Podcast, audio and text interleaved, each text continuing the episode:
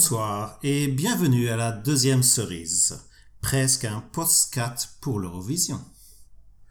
That's your actual French. there you go. Welcome to Second Cherry, almost a Eurovision podcast. As our guest just announced, welcome Michael. Bonsoir. Bonsoir, Michael. Bienvenue.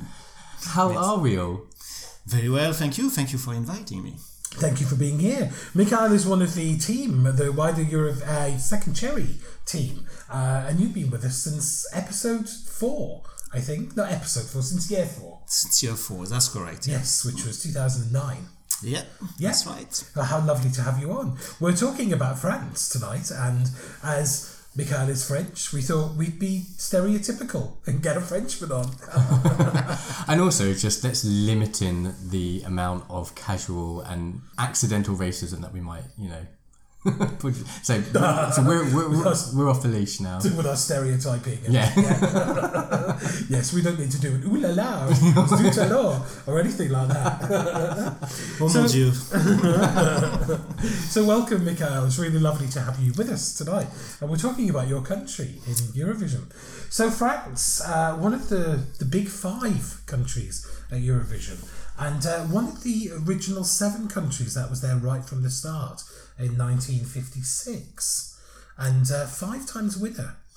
Absolutely, yes. From the very start, when it was easier to win than now, definitely. Certainly easier for France. Yes, That's why maybe yes. France won at that point. Well, France have five winners actually, That's and right. all of your winners were more or less in the first twenty years of Eurovision, and nothing since. Exactly. Was it the romance? Is that is you know back in the day it was you know the French Riviera, the romance of the French language. Like people just really bought into it, didn't they? I think probably around that time. Maybe. It was very uh, classy with white and black and the white shirt and you know everyone was dressing the same. Absolutely. There was a kind of sort of class about Eurovision at that time, which is not there anymore. I mean, you know, maybe for the better, maybe for the worse, I don't know. But certainly, I think that you know the French victories came in the first twenty-one years uh, of Eurovision. Uh, 1958, so you didn't have to wait very long. Dors mon amour by André Claveau. Uh, 1960, Tom Pillibi by Jacqueline Boyer. Uh, 62, Un Premier Amour by Isabelle Aubret. It's nice and smoky It's mouldering song. It's a gorgeous. Yes.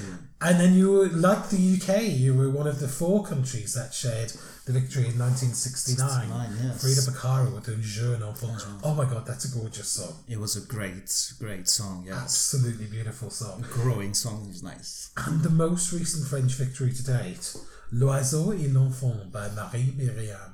One of my favorites. Mine too. Oh my god, yes. I was so happy. I was very young. Very, very young.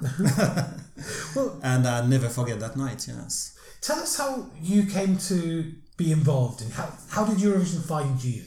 Well, at that time in the 70s, uh, in France was a, a ritual to sit down with your family and watch Eurovision in front of this little screen. And we were all waiting for it. And we actually knew who was, repre- which country was participating. I remember because it was in this little booklet you bought to have your TV program. So we had this, and uh, we were so excited when we saw it was the week of Eurovision. So yeah, it was a family gathering, and sometimes friends are and all, you know, listening to the songs. You know, we were not talking because we were really listening to it, and that's how I started. You know, I think that's quite sweet. I think it's um, you know I can't remember the last time I just sat down and watched a contest not being a little bit raucous or not being a little bit drunk or not being there at the contest. I mean, I spent this year with you. I wasn't in Tel Aviv, Yeah. and I watched it at your house, but you know we weren't exactly quiet watching it. Yes. I don't think it was really quite in the days of the seventies when uh, when you would sit down with the family.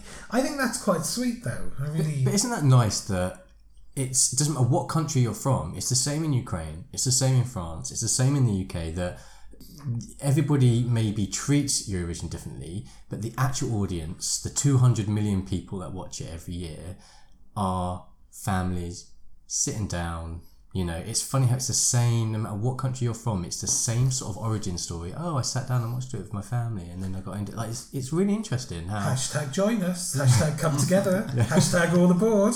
These ad agencies aren't paid their millions for nothing, you know. it is a really sort of nice, sort of convivial um, feel for it. And um, I, I do, I love the sort of stories of how we all came to Eurovision. How did you become a super fan now? Well, in France, you couldn't really say that you were a fan of Eurovision when I grew up after in my teenage years. So I was watching discreetly, you know.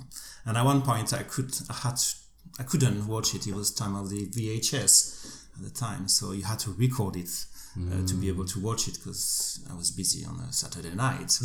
But uh, I kept an eye on it. But um, everyone was saying, "Oh, what Eurovision, Eurovision," and now it's back. It's back in trend, and people are watching it, criticizing it also.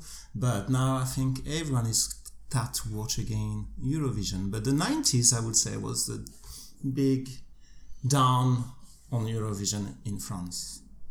Was there a song or a contest or some sort of catalyst that made you say, "Shit, I'm in this now. This is my world. I'm a f- super fan." Like, what was there a moment for you? Yeah, when I come back to Eurovision more officially, there is one song, and that's 2001 with uh, Natasha St-Pier. Oh my God, Lovely. I fell in love and oh, never lost a minute since. Absolutely. It's a beautiful song. And the first French song to ever feature a bit of English. Exactly. She's finishing in a big in English. I am what I am. Mm-hmm. Oh, that was yes. I think I was crying that night. Oh, sweet.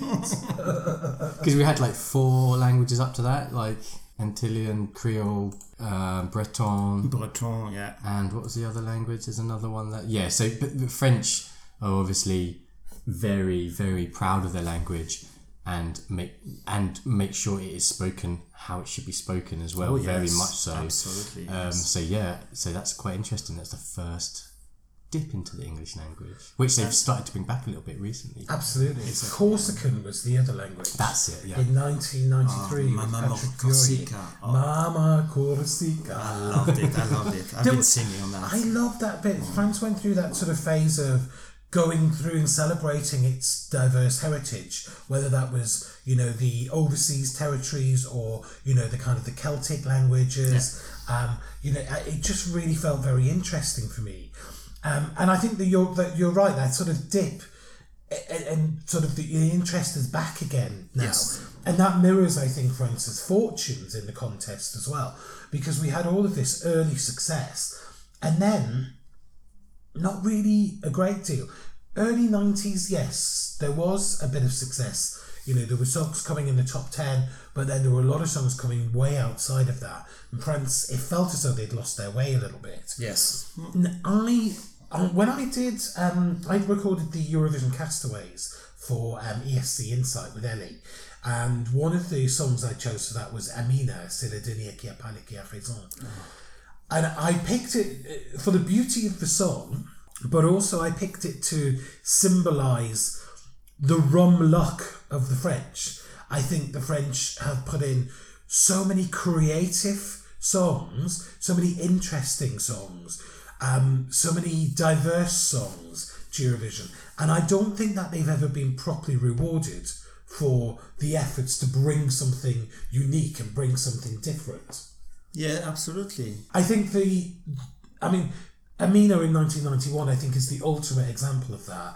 You know, when she tied with Carola, with so you had the kind of the Schlager pop, Jumping everywhere and yeah, very typical, Yeah. you know, Swedish Schlager pop, and then you had this beautiful, beautiful Sweetness. ethnic song. Yes, Um, from and the way she was moving and uh, with a little show. It was just It was so beautifully presented. Yeah. And of course, they tied, same number of points, but she lost on the count back. It was a system where they counted how many people, how many 12s you got, then how many 10s. That's right, yeah. Etc. And so um, I can't remember the combination of it, but I think had Swedish more was- of ten. yeah, something like something that. very Sweden was deemed to have won yeah. anyway. Although now, if they were doing it on the rules that they have now for breaking a tie, I mean, I would have won. Yes, at that time. But the law has changed now, so yeah, I wish. it's part of the Eurovision things, you know. I know, but it, wouldn't it be so nice to have had Amina as Yes, yes, French yes. winner? oh, it would have been gorgeous. But there was a lot of songs around that time. I mean, the year before that, we had um, uh, Joëlle Joëlle Ursull, Ursull. White and Oh. Black Blues. That was brilliant. Yeah. Serge Gainsbourg Serge Gainsbourg wrote the song, yes. coming back to the competition after writing the Luxembourg winner in '65. Yes, yes. Yeah. Yeah, I mean that was just he was a poet, so he, he was a big uh, name to write that song. yeah. And he always been avant-garde, so he was already Hmm. uh, he wrote already something that becomes more in the trend later on. So no, it was a brilliant. song. She should have won also. Yeah, absolutely. okay, second, that was good. Yeah, second, and Amina was second in the countback.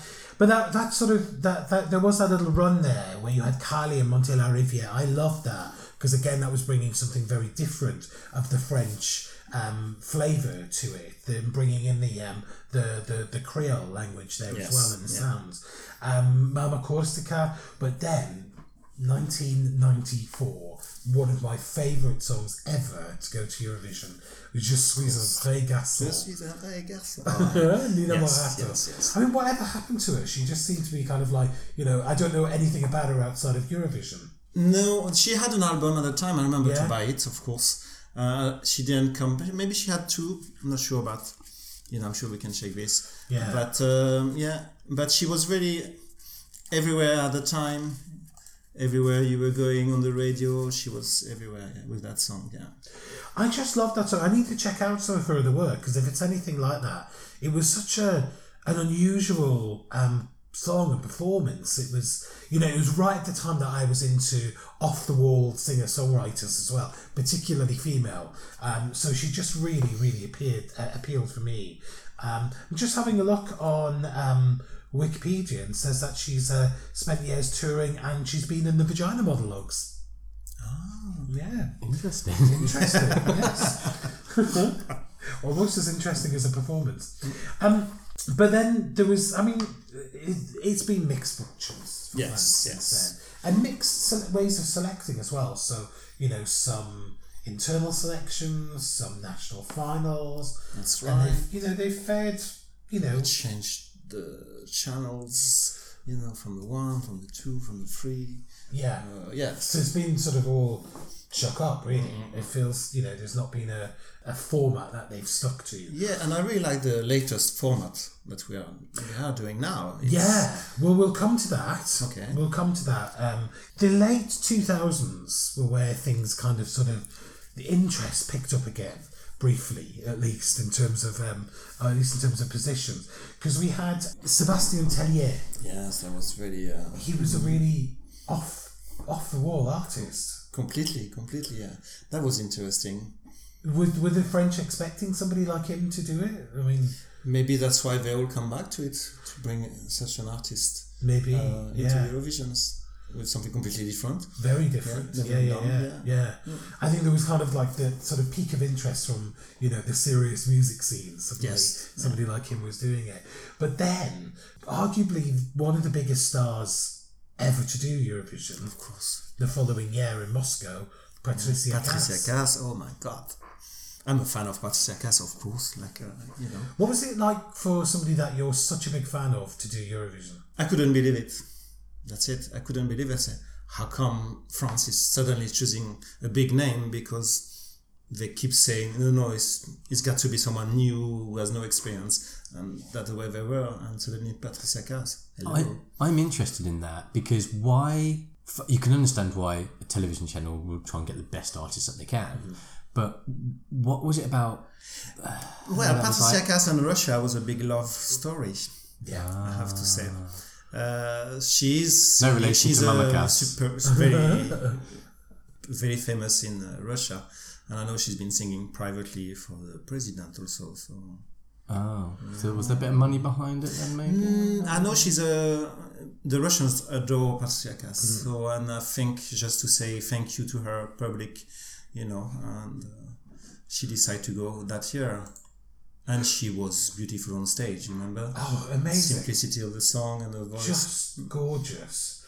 I think it was the Russian connection because I, I be, first became aware of Patricia Kaas when I lived in the Soviet Union.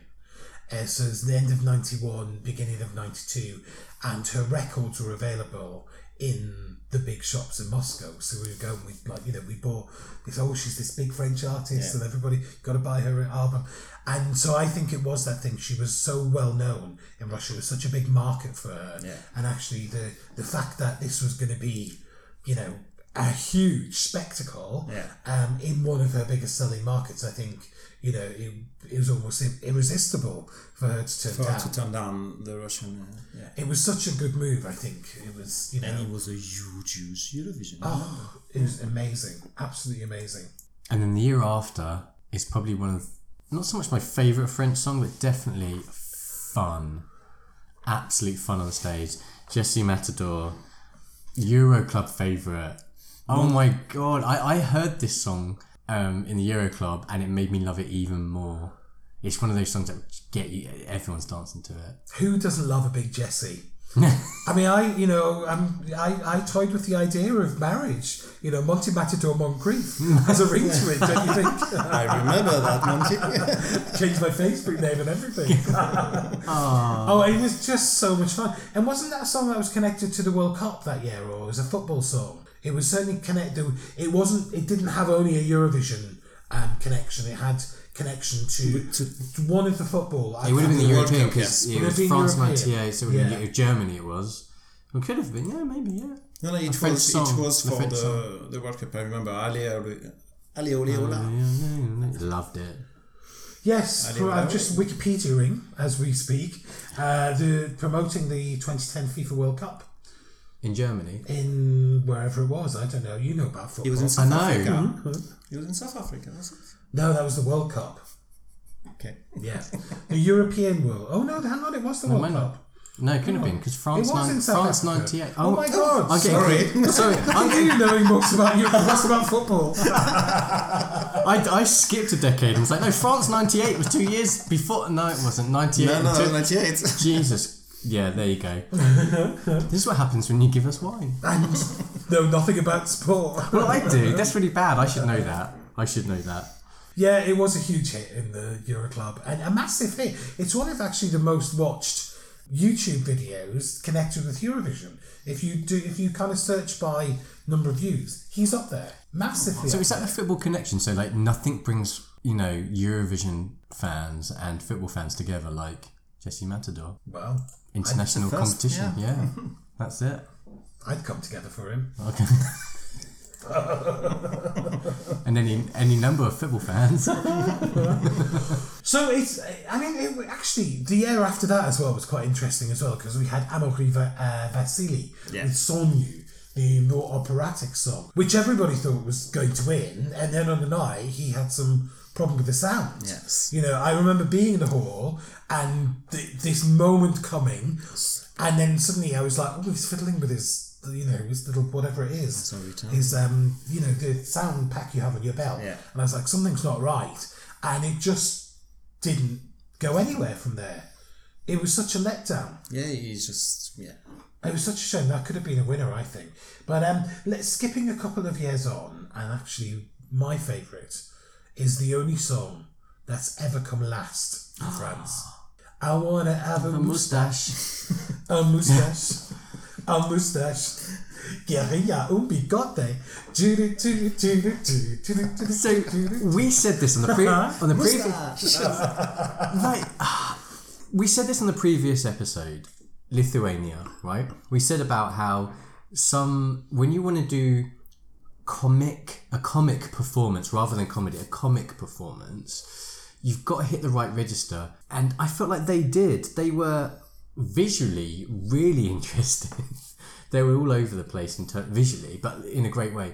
They were absolutely self-aware of who they were and the song they were singing, and it was just they hit they, they hit the absolute correct register for Eurovision, and I don't know why more people didn't vote for it. I know. I had so much fun with them. Yeah. I just absolutely adored that song. I mean, it's nonsense, but yeah, but yeah, but it who was just fun. Exactly, it's fun. And Patrick, was, I mean, well, you know, Jesse Who, moving Patrick. he was, um, oh, he was so sweet, and we. I remember having a little dance with him at the after party. Just when we were getting our drinks at the bar, we, you know, it was like they'd come last, and we, he was still just like full of the joys. It was so nice. Monty pushed him in an elevator and started dancing with him. That's what actually, that's what actually happened.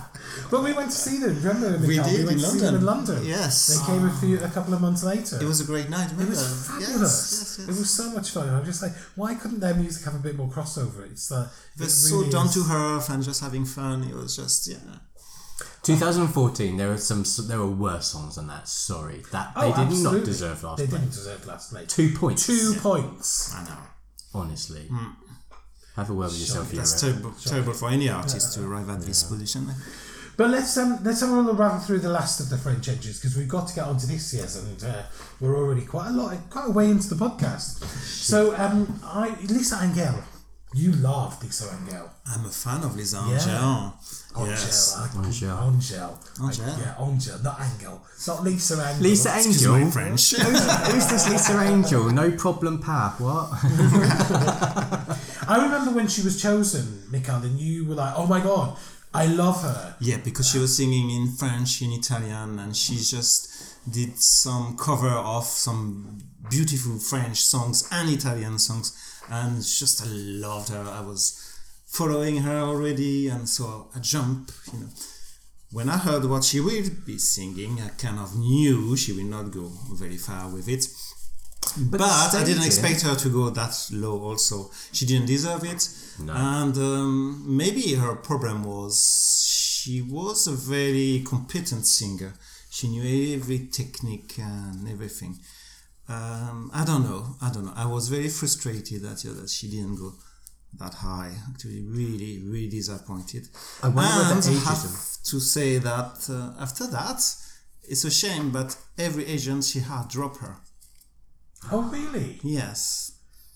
Because I'm such a fan, I follow. I still follow her. Yeah. So she comes back. She opened a school of singing in Fréjus, in the south of France, where she is from. She's from Saint Raphael, exactly. And uh, she opened a singing school, and she's teaching people how to sing. So that's interesting.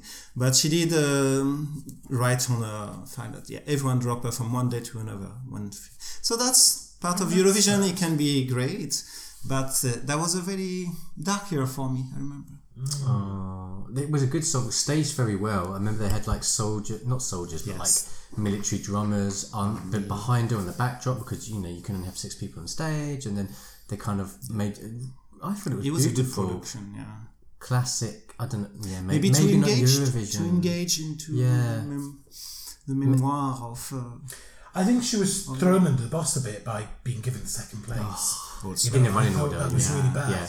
I think you know I'm not saying that a big five should never get a second place draw, but the countries that have qualified, they've kind of got an idea of you know how well they did, and they know who's likely to perform well and who's likely to not. And so the, the big five, they've got no idea. So to put a big five in a sec in second position, you've got no idea how they're going to perform. And I think it's a little bit, you know, we all know how much of a, a, a burden singing from second is. Um, so I was a bit disappointed. Um, But, but that. the great thing from, thing from this artist is that um, to come back clear, she actually did the voice last year in France, changing her name. She appeared on stage as Virginie, and she's been taken on the voice. When all the judges turned around and saw who she was and realized that it's Lisa Angell, they were gobsmacked. She went quite far in the show. She didn't win it, but she went quite far. She can sing. Hmm. How interesting. Wow. Because that's kind of, you know, going purely for the talent Yeah. without any of the baggage of knowing who that person is and what their history And she's been is. taken. So. Wow, that's interesting. I, I just, that competence as a singer, I remember watching her sound check and her rehearsal, and she didn't even use all the time. She like literally came in, bang, first run through, bang, second run through, and she still had time to do, you know, one or two more run mm-hmm. through. And she was like, no, no, that's it, that's all fine. And she knew exactly what she wanted. She knew exactly that things were right from the technical side, you know, she just didn't even use her rehearsal time. She can do It, yeah, Yeah. absolutely. After that, things changed again for France. I think there was a an up in gear for the last um, well the last carried through the last four years now. Two internal selections, two selected via public show. But Amir in 2016, I mean, this was I think what put France back on the map. Exactly, that's it. exactly what I was about to say. Mm. It's when France come back with Amir, yes. But also a statement on France taking Eurovision serious. This was straight out of the charts in France. He was current, not bad looking. Some, you know, they they hit every register you needed to hit, and they really And I remember the advertisement uh, France 2 at the time gave him was quite unseen before for any artist. Uh, So really, they it gave was respect. every everywhere, yeah, on TV. Yeah, see, it's a, it's an interesting lesson to learn from someone at the in the UK because if you treat it with respect and the rest of Europe see that you're treating it with respect, they respond to that. Absolutely. Which is why BMG for the UK, we must absolutely win Eurovision next year. But anyway, oh my god, we're going to win Eurovision. but anyway, but I think I think it, it's clear like the, the the powers that be uh, in the French camp were no, we want to turn our fortunes around. This is how we plan to do it, and we're going to bloody stick to it. And I think from that time, yes, that's what they decided because then we had some great, great uh, choice from France. So And Amir was on stage alone, which I thought was a strange choice. I think, you know, to fill a big Eurovision stage with one singer, I mean, he had the charisma to do it, but I think it possibly could have been. It could have been better with something else happening on stage. something stage. on stage, yeah. No, it was just him and jumping and Yeah, running. yeah, and there was a, and they also used just um, the following year's singer Alma on her own as well. Hmm. I mean, she had that big sort of spinning backdrop of the Parisian night Yes. scene in the, the, the, the skyline. But oh my god, that song! There's just something about Alma's song that is just gorgeous. I mean, when she just shouts out there, "Embrasse-moi, dis-moi que tu m'aimes." I mean, you just oh, if somebody just you know said Yes. that to you, you'd be like, "Oh my god, yeah, Yeah, absolutely." I mean, the- that yeah. kind of emotion and the passion of a lover screaming or screaming that to your lover. Oh, I just absolutely adored it. There's something lovely about that. Madame, Monsieur, Merci. merci. Merci, merci. Uh, one of my favorite ever also is Natasha St-Pier. I refuse to accept their position at Eurovision, where they came. I refuse. No, that was definitely top 10, maybe top 5. The song was the, the theme, the way they performed it, audience participation. Mm-hmm. There's nothing I, I don't like about that. That That is just, Yeah, I loved it. I really believe she could win with this. She didn't. 13. Yeah. Mm. I agree. I think it was a slightly disappointing placement Yeah. for what we expected. And also, I think disappointing from this year's as well. We're going to go on to talk about this year's songs, but let's just talk about this year's French representative, uh, Bilal Hassani, um, with his song Roi. 16th place. But it felt like it felt like it was a bigger Bigger song because song the that. noise around that song Yeah. has been enormous, you know, all over Europe, I think. Everyone heard, you know, what happens after he's been chosen. You know, it's not very, been very pink for him after being chosen to represent Eurovision. I mean, because he's a YouTube star initially, a singer, and a you know he has his own YouTube channel which does very well, figures wise, viewers wise, and so he's used to have. He must be used to have that sort of trolls, negativity. You know, he's used to that. He Yeah. probably bats it away every mm. single day of his life. But this maybe took it to a new level when he got introduced to this Eurovision circuit because now he became very visible on a wider scale, didn't he? And you were saying we were talking about this early on how mm. being visibly queer, visibly gender bending, visibly Muslim, and all these different things which are seemingly, you know, at odds, came to get it came through, didn't it, with the amount of crap that he got from people. I mean, he got a lot of shit online, and there were people saying, The abuse was extreme, Yeah. yeah. I mean, how much of that was did you were you aware of? I mean, they, it was all uh, in France, but uh, Yeah, they talk about it on the news every day, how much abuse he received, um, or hard it was, of course, for him. But yeah, that was not nice to to watch. But he brings the new generation, I think, And nicely. we all remember, we all had some people, artists to relate to, and uh, I think he's doing it well. It doesn't matter how much you can receive. I think he's there. Yeah, I mean, I, I we said this, we mentioned this before in the podcast. I think he's an absolute star.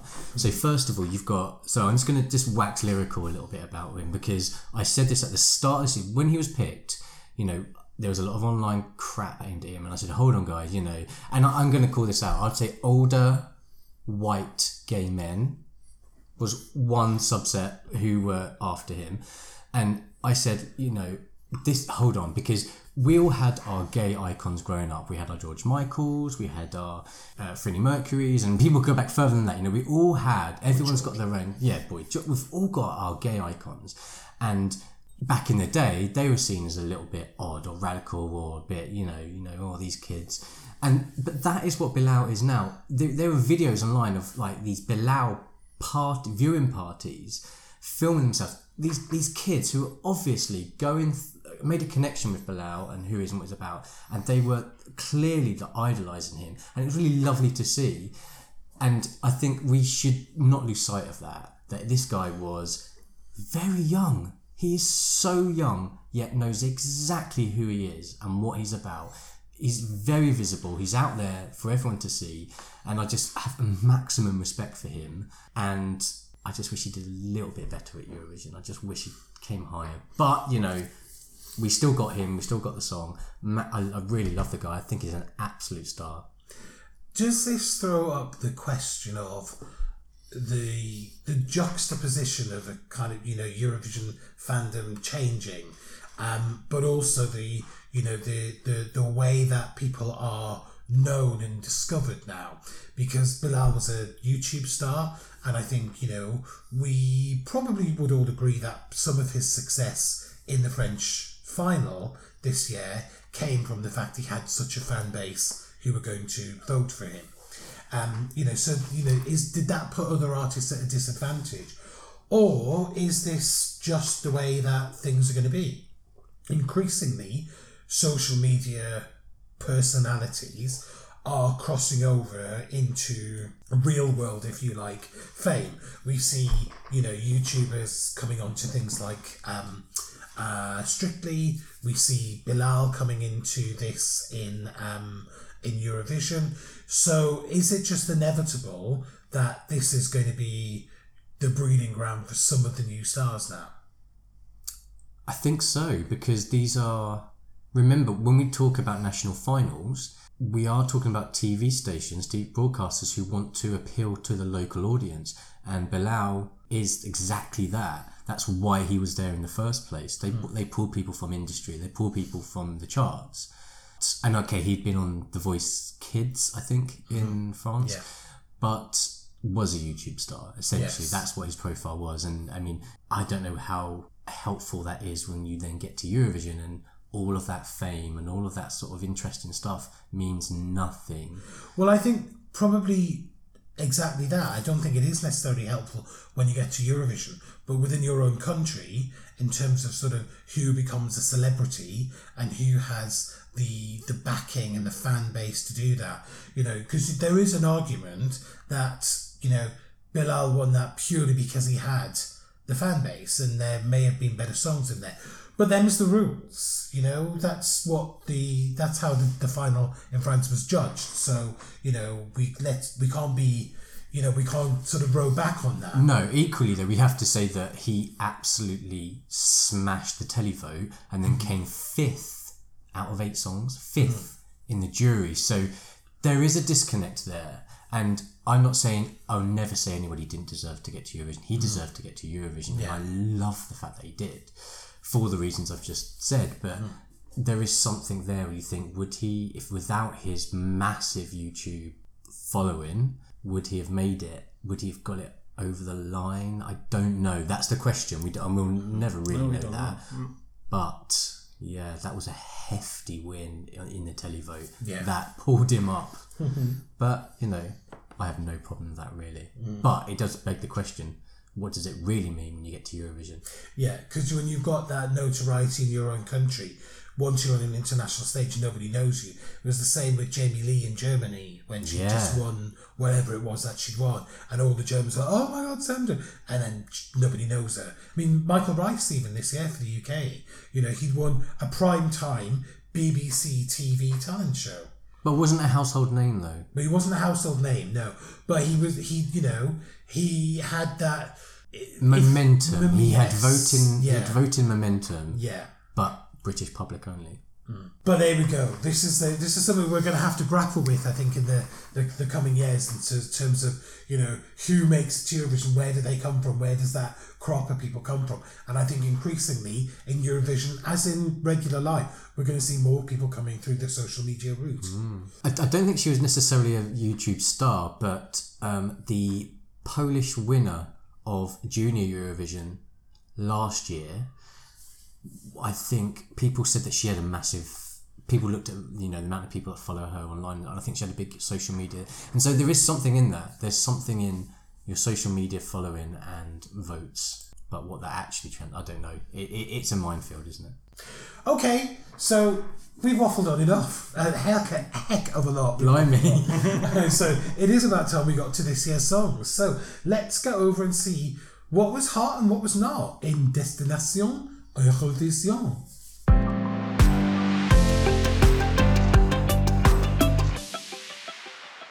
So the French use Destination Eurovision for the second year running. Um, it's a new format, um, mainly young artists, so maybe you know artists with some artists had a profile already, but there was a lot of you know young, fresh artists coming through there. Um, two semi-finals uh, going into a final, and then um, a jury vote and a televote. Um, in one of the semi-finals this year, somebody we know on the jury, Oh yeah. Doctor Eurovision. Paul Jordan, Paul Jordan. was on the uh, the jury. You media one of the- hussy, you Paul. um, So it was nice to see him propping up, uh, propping up, popping up. Popping it was, up. It, so it was nice to see him popping up. but d- spoke a little French as well, did he not? I don't know. I don't remember. Yeah, I think he did. He was did he right. He was right professional like. Oh, He was, he was. He wasn't. I think Paul will let us know on the socials, won't you, Paul? Yeah. I think you did. I think you spoke French. But it was um, we're, we're going to focus mainly on the final because it was really great. There were some cracking songs got to the final. Matt, you're looking to come in. I'm just gonna be very quick on this because there were two songs and two artists that didn't make the final. I just want to make this point because this is a, a very specific point about this national final in France. There was a massive disconnect between what was sung on the record and then what was in the performance. So in terms of the performance quality against what was on the recording. So Florina um, and Hugo both had songs that didn't make it to the final, and their songs were brilliant. Go back and look at them, play the songs on the record. They are excellent songs, and there were songs that I thought were going to do well, and then I saw them live.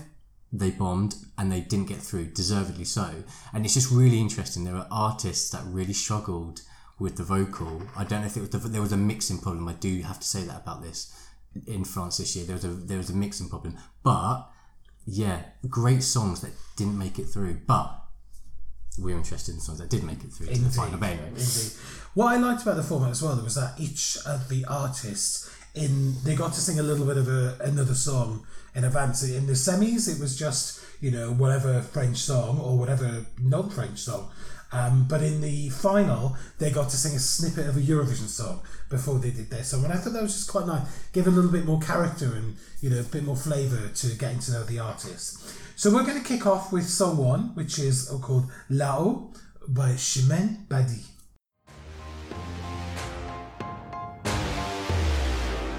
Ça vient de là-haut,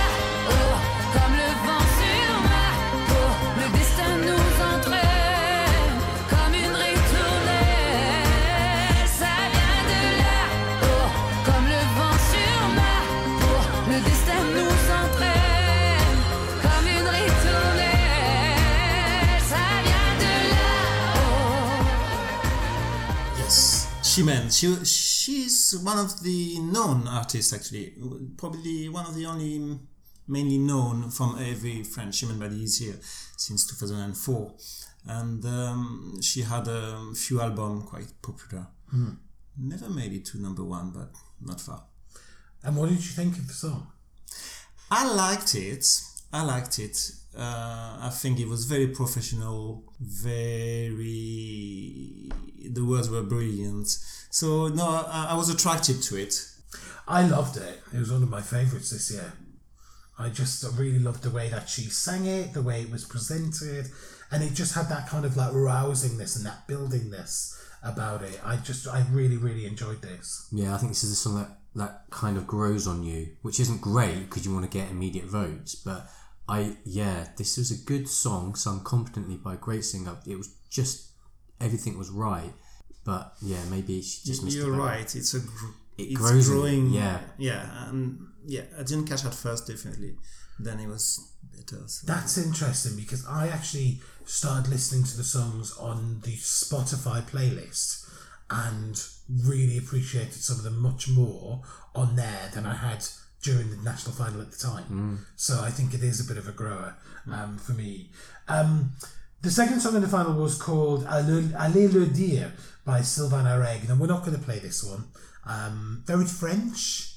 But Slightly- this was interesting. You could see what they were going for because on stage in Tel Aviv, that could have been they would have elevated it maybe a little bit more. That could have been incredible. The angles, these like pop art, the cartoon hiding behind bushes, all that sort of stuff. As a stagecraft, I suppose was brilliant. But yeah, But I was bored by like the third minute of it. yeah. I watched it, appreciated, but I didn't think more than this. No. Yeah. Well, we'll move swiftly on. We're not playing that. We're going to play you a burst of La Voix d'Aretha by the Divaz, though. Here they are.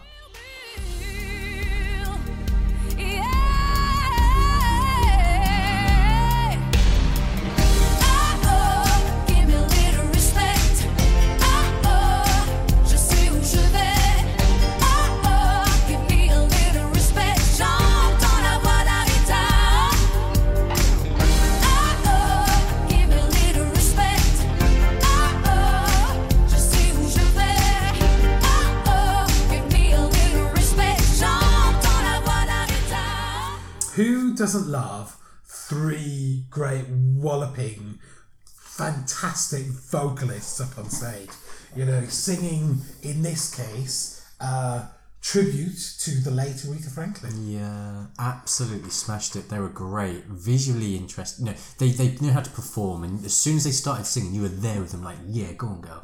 And and I just think if you whack this up really loud, like we did in our viewing party, actually, we had it very loud. You and you watch the live performance, it is so. so I mean, I I questioned whether this should be the tra- cherry and we'll find out whether that happens. But I was very much like cr- I could change my mind. Like my my vote, my vote was going to go elsewhere, and then this came on, and I was like, wait a minute, this would this is very second cherry. It went But- big in our hall. It went big in the hall. Absolutely, they were amazing. I remember we all wanted to just stand up and dance, and uh, yes, But this is the kind of thing that you love. And actually, Yes. I think in the years that we've done Second Cherry together, one thing that's quite obvious is that you and I often have very different tastes. Yes, yes. But then occasionally we coalesce round the, the same song. The same songs. And Yes, you know, there's no pattern to what is going to be Mm-hmm. what we both like. no, no, no, no. And that one was just yes. I was surprised actually to see this. I remember to watch it. I was like, oh my god, they really went for it. Yes. Great, great. They were great. Song four in the final was uh, La Promesse by Emmanuel Moir. de passer toute une vie derrière un mur. Je me fais la promesse, je me fais la promesse, la promesse d'être fidèle à ma personne. Je me fais la promesse, je me fais la promesse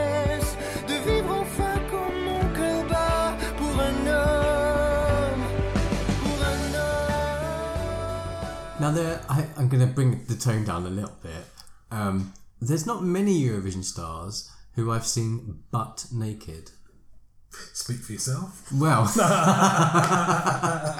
some of you and some of my friends have, but I, uh, yeah, I've seen this man head to toe naked, I have as well. haven't we all? Yes, Because- there are other Eurovision stars that are naked. No, I know, but you know. there's a there's an infamous photo shoot of Dima Bilan Ooh. where he's sort of dressed. He was got, well, he's undressed as a mechanic, and uh, there's half a bollock poking out from a locker door. I don't know. I think I'll give that one a miss. But you know, yeah, so uh, um, but that aside, um, the, the, the song it was a good song, sung well, good looking guy, but the staging was at times a little bit odd, but at times brilliant. Um, I wonder whether that disconnect was ultimately what killed it. But I like this really as a national final song, very strong. I loved it. Uh, he wrote the song. He did everything in the song. It's his song. It's his story. Uh, his gay story. And uh, I think he, he sung beautifully. Yeah, Uh, the staging, I liked it. It really worked. Absolutely. I really, really adore this. Emmanuel is a more established artist in France as well, isn't he? People are more aware of him. He's had a number of albums. He's had a career. Yes, he had a little, Oh, okay. a small career. A small career. Say that, sorry. no, no, no. yeah. Oh, I've just got a picture of him, and he's actually very. What I know is he spent one year to write this song, or Uh, yeah, he's to living write in- the song. yes, to work on that song. So You mentioned the, the, the, the gay story that's told in the song as well. I mean, one of the things I liked about this was it was such a queer aesthetic on stage. You know, he had two male dancers and it was homoerotic. Uh, you know, it wasn't sort of over the top, but it was like, you know, unapologetically gay. And I quite like that. I quite like when an artist is, you know, just being quite blatant and in your face like that and uncompromising, I think. yeah, yeah, you're right on that. Yeah, and that's why I really, really like it. It's y- you can see there's a lot of work in that song. Yeah. Next one, uh, a song that actually possibly became my favourite. Um, Sois un bon fils by Doutson. Avec le temps, je ne suis plus le même. Maman, t'inquiète pas, ton fils a grandi. Avec le temps, je ne suis plus le même. Sois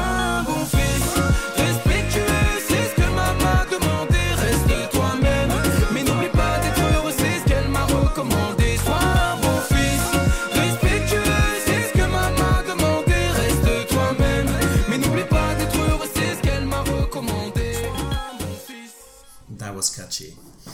Yeah, totally catchy. There's something I really. Well, you and I, Mikhail, are both big fans of Stromae, the Yes. Belgian artist. And there was an essence of that in, in here for me. It's a little bit kind of that kind of African beat um, that's there in like a song like Papaoutai. Uh, and it just kind of reminded me a little bit of that. Also, he had like a young child dancing Yeah. on stage with His son. which was very reflective of the Stromae video for Papaoutai as well. So just really sort of reminiscent of that for me. But I loved the kind of the beats and this. Um, it wasn't an immediate song, and it was it came last in the final, so you know it wasn't universally loved. But The same another artist who wrote his song.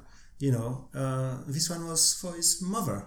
Try to be a good son to his mother, and he always promised to his mother that he will be a good son and he will achieve a career. And he's made it. He made it. So it's a better ode to a mother than Axel Hirsoux from Belgium was. I was thinking about his dead mother, who didn't actually end up to be dead. She was there watching him from the audience, urging him on. I got a sexual vibes from that. I did was not comfortable watching that performance at all. Oh, Yeah, but uh, but no, wait, I- hang on. Wait, you you were aroused by it. I wasn't aroused. I got sexual vibes coming at me. Not I was aroused by. it. I got like he was like a little bit in love with his mother. We'll move swiftly on. moving on. Do we have lawyers for No wait. So do song, great song. Not not my favourite. I think it did deserve last place. However, it was so current, so 2019. It was you know had the Afro beat straight out of the French charts. I think you know good bit of diversity. Why not? Excellent. Next song we're going to listen to is Tous les deux by Seemone.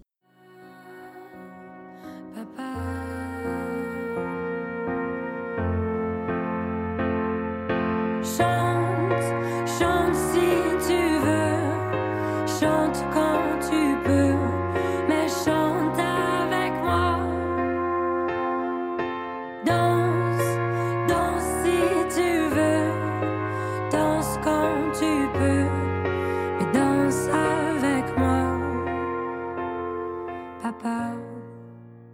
Michael. Oh, Simon. Simon, that was the name of my grandma. oh, see. Um, no, I really think uh, she was just simply nice, vibrant on stage, emotional. And then she sang. But first it was the emotion, and then there's the song. And she sang to her dad, and the words are beautiful. You know, first time I heard it, I had goosebumps. Oh, really? Mm. Yes, Wow. I was like, oh, that's nice. Yes. When a song evokes that kind of visceral reaction in you, there's something. There is very something in special the song. about it, yes, isn't the voice, a voice, the timbre of voice was, you know, She apparently she's got uh, vocal cords that are like literally hanging by a thread. It's quite she has to be quite careful. So that's why her voice she's developed her voice as it is, very sort of like speak. Well, she's not really speaky, but it's a different kind of singing voice technique. It sounded very fragile to me. Yeah, and you Yeah. can see why that would be the case Yeah, if she's got you know fragile vocal cords. But this was I I say this word all the time. but It was it was stunning, and we've been talking about the whole history of France at Eurovision. This threw back to yesteryear. This was very French, very classy, classic. I really got this French ballad vibe that I think could have been you know in 1950s as well. It was a beautiful song. Really love her actually. simple. It just, yeah. Exactly. Mm-hmm. No, no Yeah. bells, no whistles. It was her and a microphone, bit mm. of dry ice, done. Can't really add much to that. I kind of agree with pretty much everything you said. So, um, in the running order, Bilal was next, but we can't have him. So, uh, the last song that we've got for you tonight is Aysat singing Comme une grande. Guidon Eh, Tu m'as découverte,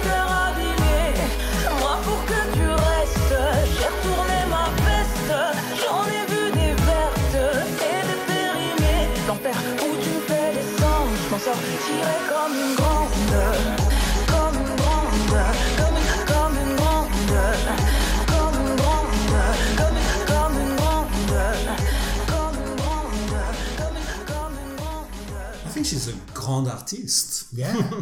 I love this song. Yeah.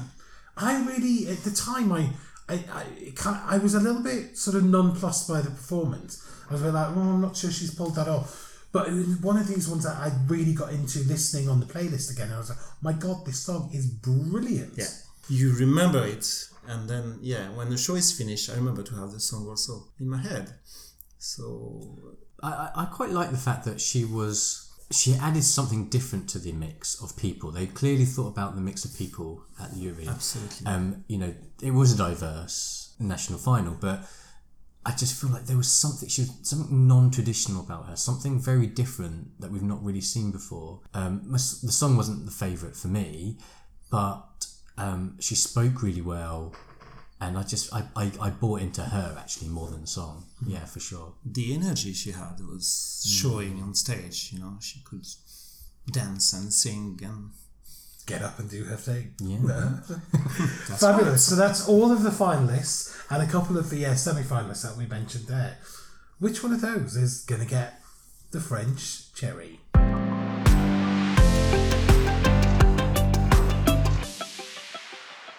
So, there's all the songs. Which one of those have we picked? Michael, would you like to reveal? Ok. Donc ce soir à la seconde chérie, this evening to second chérie, we have chosen Seemone tous les deux. Seemone with Tous les deux. That's the French cherry. That beautiful fragile ballad. Blending in, I think, quite nicely with some of our more up tempo and, you know, in your face entries that we have this year. So, yeah, lovely little song, adding very much to the diversity of the second cherry lineup. Yeah, we haven't got. It's not all going to be a big dance fest, you know. Uh, come November at the uh, live show, live event. It's gonna. It's a good mix of people, and um, I'm really happy with this choice. Yay! I think yeah, yeah, we're all happy. It was uh, kind of unanimous. It was almost unanimous. Almost. Yeah. Uh, but I'm very happy with the choice. Hmm. Yeah, it's great. So there you have it, our French cherry. So thank you, merci beaucoup, Michael. Thank you. Absolutely lovely to have you with us. Merci de m'avoir um, reçu. Uh-huh. We are. We're going to be back next week. We don't know with what yet. We will get back to you because the the team is meeting this week, later this week, and we will be doing our final deliberations for this year. Yes. As to what else we're going to bring you. Uh, so check out on the social media what we're going to be doing for next week. And uh, do get in touch. So you can follow us on Twitter. You can tweet us at Second Cherry. On Instagram, we are at second underscore cherry. And on Facebook, we are at Second Cherry Podcast. We're on Apple um, Podcasts. Please give us a review and rate us there. It helps people to find the show. And we're also on Spotify. We're also on all sorts of niche markets. But also, we want to get a conversation going because we had a couple of emails, but actually, we want people to start telling us that we're absolutely wrong. Tell us how much you love the show or whatever. Just tell us anything. Tell us, tell us more how you love the show. well, yeah, but also like just start a conversation. Um, and um, we're both single, Monty. Why don't we try and tout and try and get use the podcast to get a date? no, don't. That's really weird. Uh, but no, but if you want to email us anything, where did the email us at, Monty? Hello! Hello. At secondcherry.vision. And then our website is secondcherry.vision, which we're going to have all the videos of what's been chosen, and we're going to zhuzh it up a little bit more a little bit, I think, as well. Have some Yeah, on there's a there's a link on the main page if you want to go straight to the videos and watch a synopsis of what we've already chosen. That's where you'll find all of our chosen songs this year. There you go. So thank you very much for listening. Thank you once again, Michael. Merci. and we'll see you next week. See you later. Bye. Bye.